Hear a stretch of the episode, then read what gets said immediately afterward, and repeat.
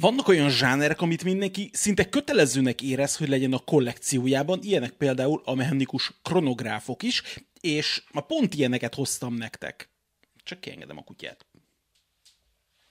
Ezekből hoztam szerintem itthon az egyik legolcsóbb svájci szerkezetes automata kronográfot, hogyha ez érdekes számotokra, akkor tartsatok velem! Ez most az audio formátum a teljes érmény érdekében. Nézd meg YouTube-on, vagy a beszéljünkorákról.hu-n. És azt mondtam, hogy az egyik legolcsóbb, nem merem azt állítani, hogy a legolcsóbb, mert létezik ennél egy kedvezőbb áru, viszont ez egy egész érdekes konstrukcióban érkezik, úgyhogy arról majd talán legközelebb, viszont előtte nézzük meg a Zeppelin Los Angeles LZ126-nak, a 8614-esének a mechanikus, automata, svájci szerkezetes kronográfiait, ebből hoztam is rögtön kettőt, egy világos és egy sötét számlaposat, viszont mielőtt nagyon beleugranánk a modellek megnézésébe, egy kicsit nézzük meg a benne lévő szerkezetet, mert az szerintem érdemel jó néhány percet. És tudom, tudom, általában mindenki, amikor a Zeppelin órákról van szó, gondolja a maximum 2-300 ezer forintra, mert hogy mégis azért fejben valahova a Zeppelint általában oda szoktuk tenni, ezek az órák pedig nagyon nem ide tartoznak, ezeknek az ára jobban közelíti a 800 ezer forintot, és egyáltalán nem indokolatlan ez az ár szerintem, úgyhogy nézzük is meg, hogy miért van ez. Ugye a legismertebb mechanikus kronográfverk az tagadhatatlanul a híres Valzsú 7750, és lényegében a teljes iparág erre épült, nyilván ennek van távol-keleti konkurenciája, mondjuk a Szigáltól, de erről most nem beszélünk még annak ellenére sem, hogy vannak olyan európai gyártók és mikrobrendek, akik dolgoznak ezzel, viszont mi most maradunk Svájcnál és az ETA Szelita vonalnál. Ugye volt egy olyan döntés a Swatch Groupnak 2011-től, hogy nem adnak el senkinek a Swatch Groupon kívül szerkezetek, termékeket, és ezt a döntést már megelőzendő a Celita 2009-től gyártja a saját SW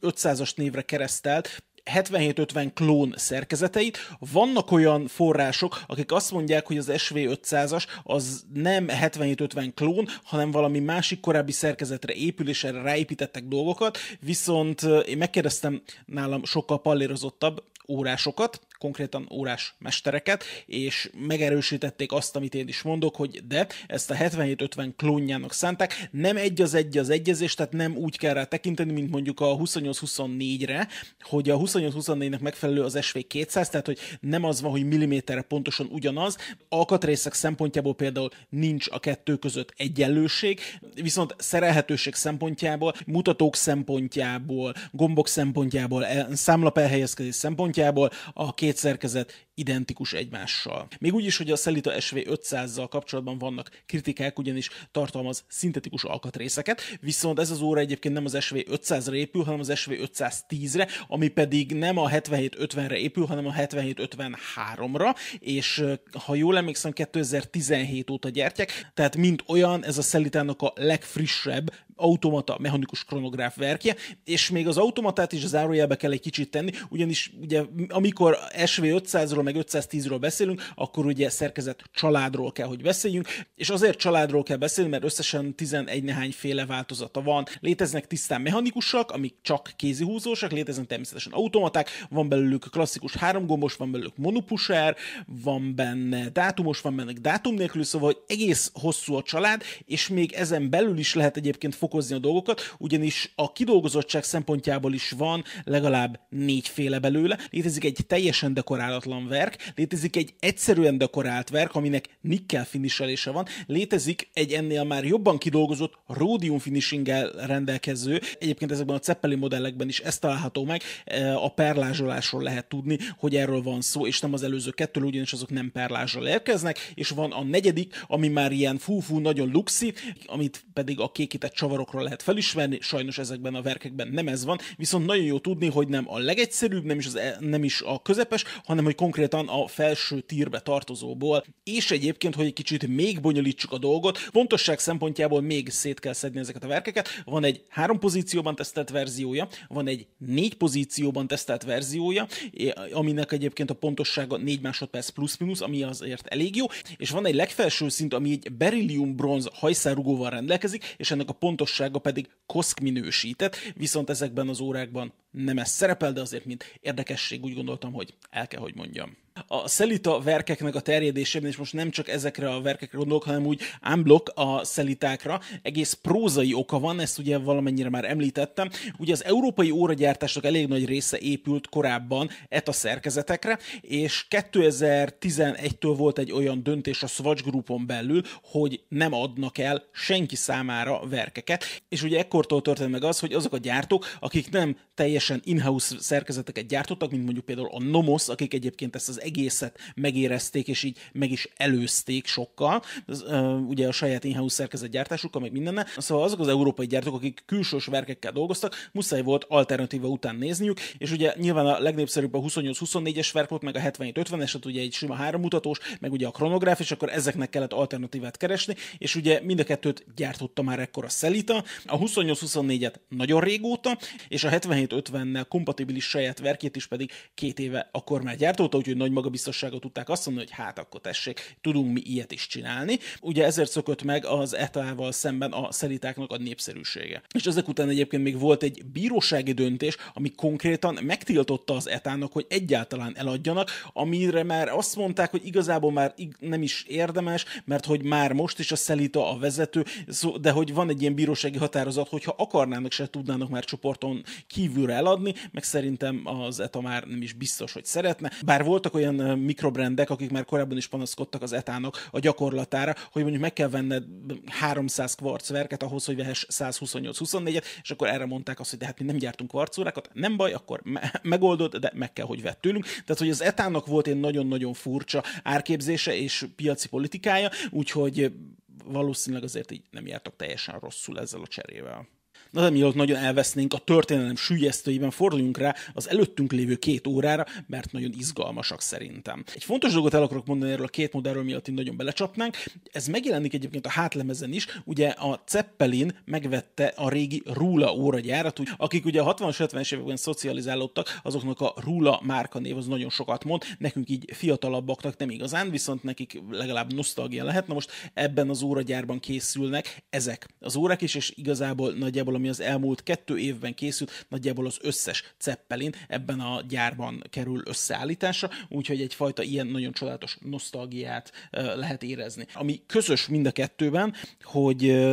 Zafirral érkeznek. Természetesen ugyanaz az SV510-es automata kronográfverk van mind a kettőben, ugyanaz az acéltokja, ugyanazok a gombjai, ugyanaz a hátlemeze,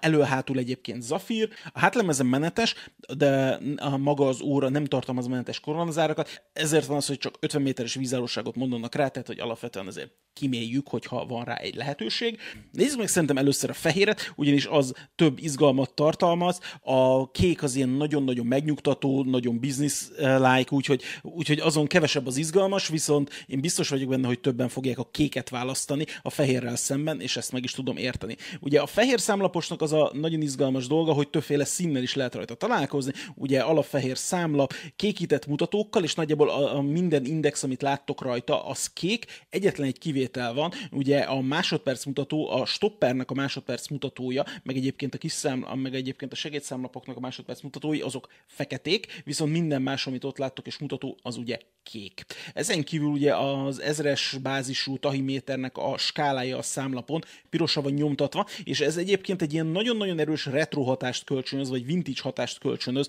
magának az órának, és ugye még természetesen az acélnak a csillogása a mutatók végén, a tengelyek végén, ez, ez még mind megvan, és egyébként ugye ha megnézzük rétegelt a számlap, mert van egy, van egy alapszámlap réteg, erre föl van véve maga az óra skála, vagy igazából a perc skála, ami, ami ugye egyel bejebb van, tehát ami nem a tahiméter skála, ez egy réteg, és van egy réteg ennél bejebb, ugye, magának a segédszámlapjai, és ugye még egy, ha akarom, még alatta ugye a dátum tárcsa, de azt igazából már így nem igazán venném egy, egyfajta rétegnek, az csak így van, mert adottság, meg nem is annyira integrálódik ez az egész, ez az csak egy ilyen kivágás, és be van sűjesztve, és izé, szóval, hogy, hogy ez a része, ez így, ez így alapvetően teljesen rendben van. Ami nekem nagyon szimpatikus egyébként ezen az ezüst modellen, az a bőrszíja meglepő módon. A bőrszíjának van egyfajta ilyen bőrcipős hangulata, mert abban az értelemben, amit ez a klasszikus olasz bőrcipőkre szoktak mondani, hogy a, a széle felé sötétedik, a közepe pedig világos, és, és hogy egyébként színben stimmelő cérnával van varva, de nyilvánvalóan egy ilyen árkategóriás óránál azért az ember elvár ilyen dolgokat, és természetesen amikor megszaglászok, akkor érezzük, hogy egyébként a bőrszínak tök jó illata van, ez szerintem nagyon fontos. Nagyon sokszor van az, hogy, a, hogy veszünk valamit, valami, valamilyen gyártótól megszagoljuk, és ilyen apróságon csúszik el, hogy mondjuk a bőrszínak nem jó az illata, és ennek pedig jó, úgyhogy ez is rendben van. A szíján természetesen a csatja az jelölt, ceppelines, mindent, tehát ahogy, ahogy annak lennie kell. És mielőtt elkezdtem a szöveget írni a videóhoz, meg voltam rajta győződve, hogy egyébként kézihúzósak ezek a verkek, mert ugye létezik kézihúzós verzió is ezeknek a verkeknek, és úgy, gondol, és úgy emlékeztem rá, hogy ezek az órák egyébként hú, hogy, hogy izé kézihúzósak azért, hogy spóroljanak a vastagságot, ugyanis az van, hogy a, az automata és a kézihúzós verknek a magassága között egy milliméter különbség van, ami lehet, hogy nem tűnik olyan soknak, de azért az, hogy egy óra 14 mm magas, vagy 13 mm magas, ott szerintem azért számít, és ezeknek az óráknak is ugye a 14 mm-es tokmagassága az pont az automata szerkezetnek, a rotornak és minden ilyesminek köszönhető. Na de miután ezt elmondtam, térjünk át a kékre. Iszonyatosan biznisz hatása van, és ehhez nagyon-nagyon hozzátesz ez a milánói szíj. Ugye a kéken mindeket modellnek a számlapja nyilván ugyanannyira zsúfolt, viszont itt az, hogy alapvetően mély kék a számlap, sunburst hatással, fehérek, a mutatói, acélszínűek, az indexek, ezek már önmagában olyan dolgok, amik nem túráztatják az ember szemét, és az előző vintage hatásával szemben, mondom, itt egyfajta ilyen üzleties jellege van az egész órának, és ez csak a két piros mutató az, ami így, így alapvetően feldobja, ez ad neki egy ilyen kis, kis vagányságot, talán, talán azt lehet mondani, hogy itt, itt azért bejön ez ilyen kis izé, versenyautós feeling. A Milano Fiat mostanában elég sok modell kap, és egyébként ez teljesen rendben van. Ugye az a jó a Milánói szíban, hogy kevéssé használódik el, mint a, tehát sokkal tartósabb, mint a bőr. Érdekes, hogy egyébként előállítani is olcsóbb, mint egy bőrt, ez azért mondjuk egy izgalmas faktor, de ez is benne van. Ritkábban kell cserélni, tehát hogy azért a, egy acélszí sokkal többet fog bírni, nagyon kényelmes, nyilván lehet állítani a hosszát, és akár még nyáron is egy sokkal jobb viselet, mint mondjuk a tömör acélszíjak, úgyhogy ennek mondjuk valószínűleg ez is köszönhető neki, és sokkal flexibilisebben lehet hordani abban az értelemben, hogy többféle ruhához lehet fölvenni, vagy hogyha máshonnét nézzük, többféle ruhát lehet felvenni ehhez. Ez nyilván szemléletkérdés, hogy a kabáthoz veszük a gombot, vagy a gombhoz a kabátot, ugye. Lefutottam a gondolat kísérletet, hogy milyen lenne a két modellt összekeverni, már olyan szempontból, hogy mondjuk a szíjakat, és sokkal jobb összeállítás nem jött ki ebből. A fehér egy fokkal jobban néz ki egyébként Milánói Sion, viszont a kék nem néz ki jobban a bőrszíjon, úgyhogy szerintem maradhatunk ebben. Sőt, a fehérből létezik egy nem retro hatású, hanem tiszta kék indexekkel létező változata. Szerintem az egyébként kimondottan jól néz ki. A bevezetőben már elhangzott a nagyságrendi ár, de akkor konkretizáljuk. Az összes Zeppelin forgalmazó magyarországi boltban 788.900 forintért lehet ezeket a modelleket elérni. Ugye három év magyarországi garanciával, meg két év nemzetközi garanciával, meg minden ilyesmivel, amivel el tudjátok képzelni, logókkal, fóliákkal, dobozokkal, és minden ilyesmivel, amivel általában egy ilyen dolgot adni szoktak. Úgyhogy szerintem én most ennyit szerettem volna erről a két modellről. Írjátok le hozzászólásba, hogy nektek melyik tetszett a legjobban, és találkozunk legközelebb. Sziasztok!